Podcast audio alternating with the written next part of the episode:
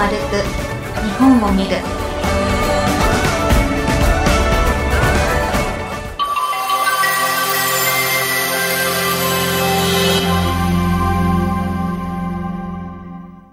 伊豆大島。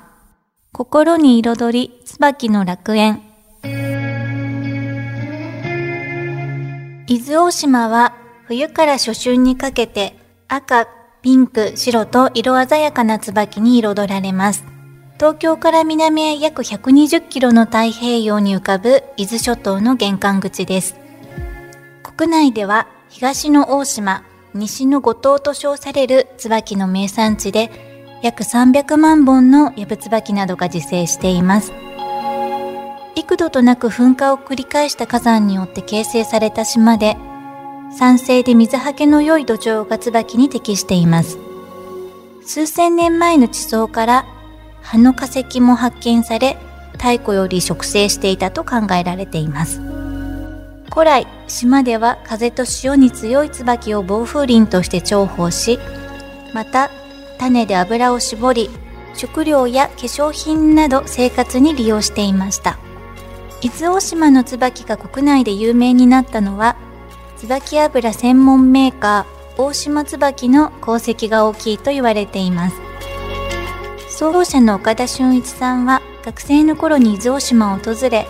地域に根付いた椿を産業化して島の発展に貢献したいと考え、昭和2年に同社の元となる大島椿製油所を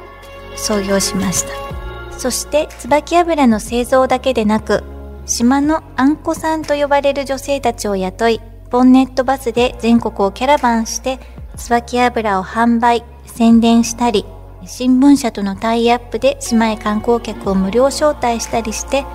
椿を全国へ、人を島へと導きました。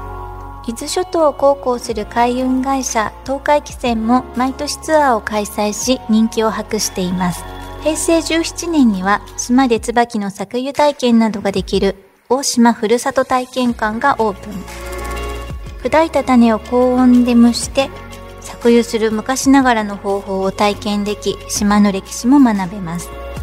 以前私は島の人が誇りにする椿花ガーデンを訪れました代表の山下隆さんが40年ほど前から一人で管理している椿の楽園です。世界中の椿や様々な新種が咲き誇っています。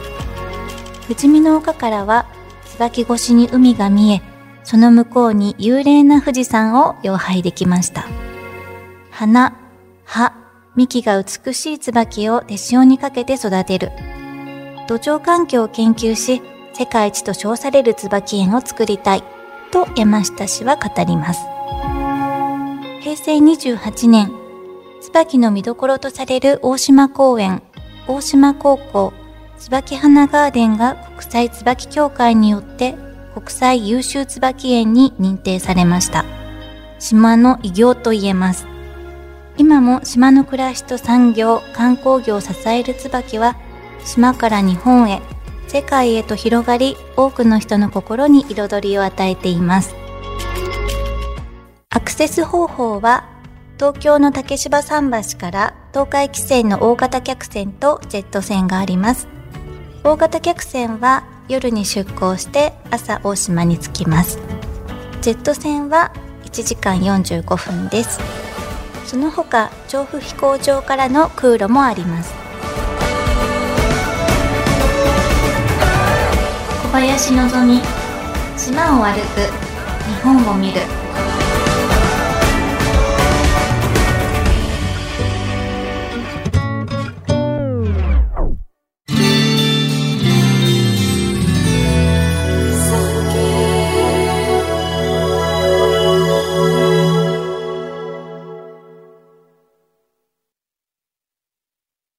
私、講談師神田蘭が語る5分で恋する日本史列伝。歴史の教科書には絶対載っていないあんな話やそっちの話をさらりとお聞きください。産経ポッドキャスト5分で恋する日本史列伝でご検索を。